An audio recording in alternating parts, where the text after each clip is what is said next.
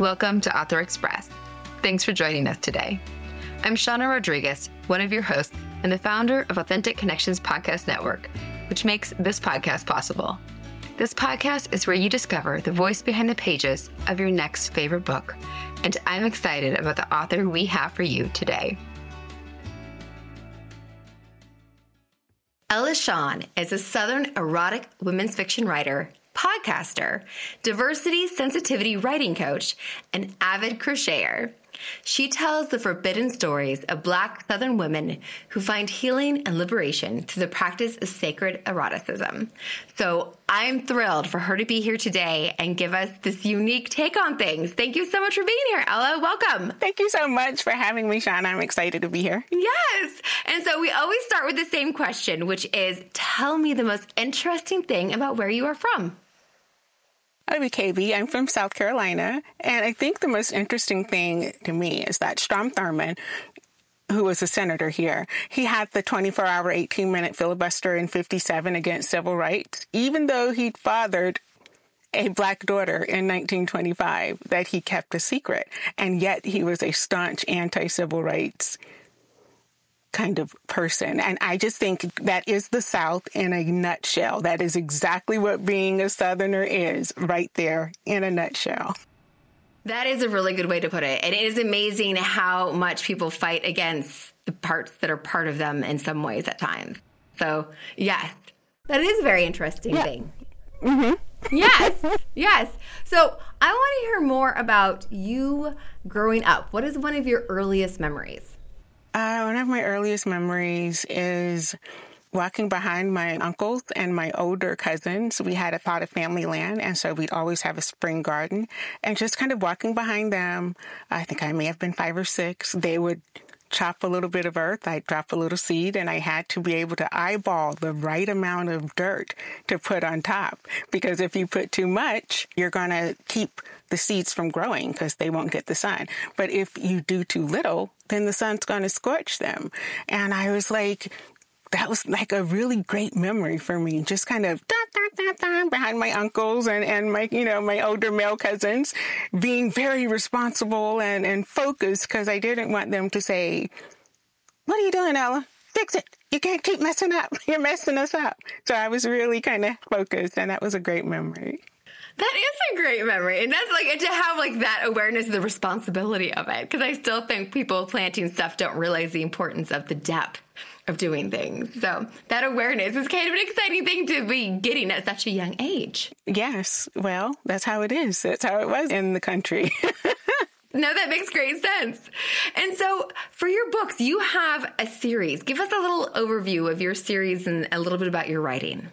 Okay, so I have a series. It's called the Broken Souls series, and the first book is a title of the series, Broken Souls, and then it goes into Mirrored Souls, and Consecrated Souls, and Harmonious Souls. And to be honest with you, I really thought I was writing about the main character reclaiming her womanhood and finding, you know, her way in the world.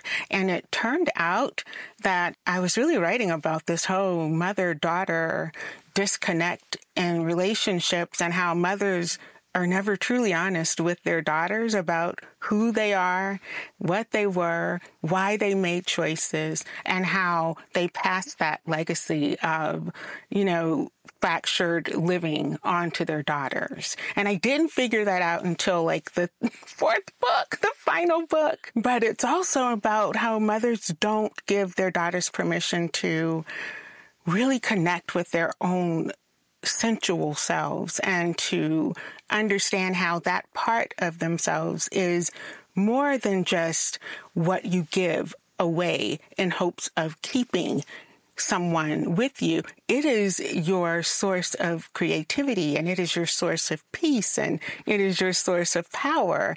And thoroughly enjoyed working with all of the characters. In fact, I went into a deep depression when I finished the fourth book because I was like, I'm I'm not going to see them anymore. I'm not going to have every day with them. Yes, you lost your friends. That is so incredible that your characters grew with you and with the series enough that you were able to see new angles and parts of them through writing them. That is incredible. It was. And it was like, I knew that my main character would be a DID system. And so they are a dissociative identity disorder system. And it was just like, I loved building those characters. I never saw them as one character and four different voices. They always came to me like in these separate ways and they always looked so completely different from each other. And so writing for them was amazing, just getting to know them as individuals and figuring out how they would work as a collective was a lot of fun, which led me down a huge spiritual journey personally and it took them down this spiritual journey of just you know reconciling the fact that this is you know maybe we're not the anomaly. Maybe we're the model that the universe is trying to show everybody. This is how I create you all. This is why you all exist so that I can validate my existence. The universe is saying this to the collective. And so it was just a lot of fun, a lot of hard research, a lot of difficult writing because it is based in trauma and tragedy and dark, horrible things. Well, and there's so much to your writing. Like every time I, I learn a little bit more about your books and about you, what you've written, that you have such a unique way of framing them. The eroticism element that you have to them, but the spiritual element that you have to them. And yet we also, as we speak, I learn more about this tragedy and this character growth and these relationships and all these angles. So it sounds like there was a lot of depth to your books. I'm going to say this. For me, writing is like painting with words. My daughter is an artist and she's an oil she, you know, that's her medium, oils. And it's about the layering so that you can create depths and shadows and play around with light. I write that way. I prefer to make sure that, you know, once you read one book and you go and you read the second book, I want you to have to go back to the first book and say, wait, did she prepare me for this in that book and realize that I did? And that's kind of the way I approach writing because if all I'm going to give you is a superficial story that you can read, you know, the first couple of paragraphs and know where it's going to end, then there really, for me, is no point in writing and putting something out there. So like yes I, I, follow a very spiritual path in my writing because for me eroticism everybody gets so caught up in the carnality of it. But for me, eroticism resides in the spiritual body. Sexuality, of course, resides in the physical body because that is a five sense kind of situation. But eroticism, that is the ability to take what could happen in 20 seconds and stretch it out to eternity, experiencing it all within the same snap of time. That's eroticism. Being in that space, holding space for pleasure to extend beyond what is expected while still living in that real time element. That's incredible. And so, for you to have found your voice in your writing, did it take you a long time to get to that place to find your voice? Or do you feel like it was always there and you just found the books and the place to kind of put it into? I've always known what my voice would be as a writer. It has always been through eroticism. I knew I would always write through that lens, even as like a 17, 18 year old, you know, piddling around with poetry. What has taken me a long time is being able to say, oh, yes, I'm Ella Shawn and I write erotica, I write erotic women's fiction. That has taken me a very long time up until like a year ago, I was still saying, I'm a romance writer. I write romance. I write dark romance. But no, I don't write romance. I literally write erotica. But that has taken me a long time to give myself permission to own not only what I craft, but to own what I absolutely love about being a woman, which is that feminine, erotic, creative energy. I've always had the voice. I just didn't have the, what is it, the courage to own it outside of my writing. Yeah, and I think it's because of the judgment that people snap to with those things that they don't wait to hear what goes with it. And it's so beautiful to hear you describe it and hear you say about it what it is that you write and why you write what you write. And so it's beautiful. I'm glad you are here sharing that with us. No, I'm glad to be here. I mean, you have to consider this, Shauna. I'm in South Carolina, the Bible Belt.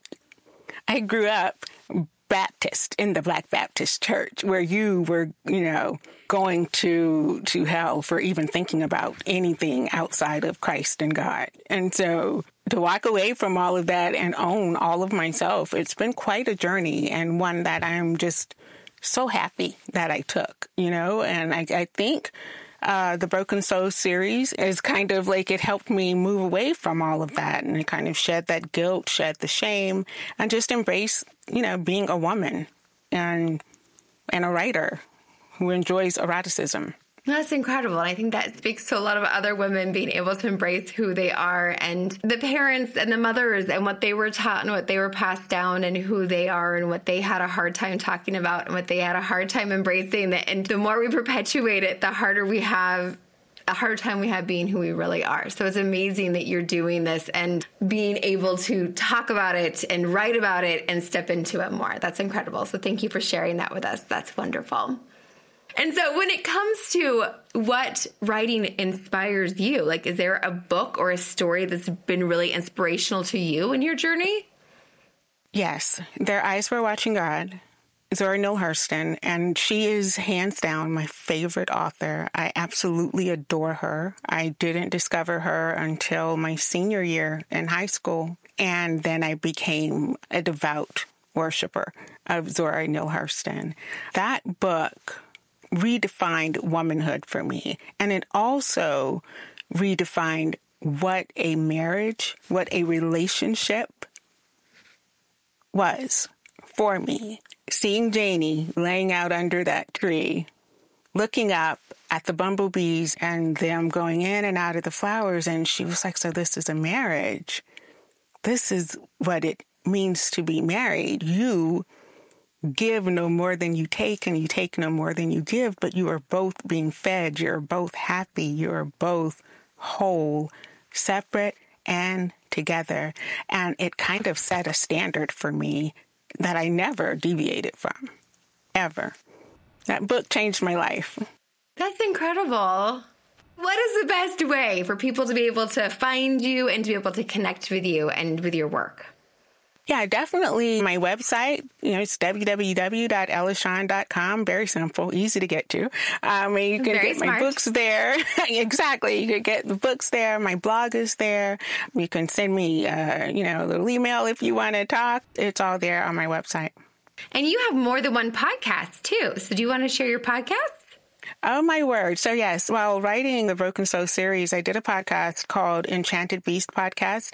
And it really is me as a writer working out my spiritual and kind of intellectual conundrums and trying to figure out how my characters fit in through their own situation. It's still available. I'm no longer producing new episodes, but it's like 62 episodes out there. And, you know, I go back and listen sometimes and I get a lot of insight. So that podcast is there. And I am so excited to announce that I will be launching a new podcast, Black Writer Therapy Podcast, sometime in June. And that podcast is really kind of a call out to the publishing industry that it is time to do what you said you were going to do and be more equitable in your approach to offering up of the publishing contracts for Black women, particularly, and I focus on Black women writers. And we're just going to have the conversations, spill the tea, and see what happens. No, that's amazing. That's so important. You're doing really important things, Ella, and I'm so glad that, that you are doing that. And it's not easy and it's not simple, and your voice is imperative. So thank you for all that you're doing and all that you're contributing and for coming and sharing with us today. It was a pleasure to have you. Thank you so much for having me. This was fun. Thanks for joining us. I hope you take a second to give us a review or a couple of stars on your favorite podcasting platform. And we'll be here again next Wednesday. Follow us on Instagram at Author Express Podcast to see who's coming up next.